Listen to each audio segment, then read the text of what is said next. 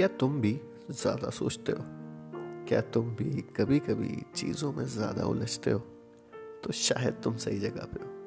दोस्तों, मैं हूँ रजत वाधवानी और सोचता मैं भी ज़रा ज़्यादा हूँ, पर अपनी सोच को आवाज़ देकर तुम्हारे मन की आवाज़ बनना चाहता हूँ। तो जुड़िए मेरे साथ आवाज़ के सफ़र में, जहाँ थोड़ा आप, थोड़ा हम बदलेंगे।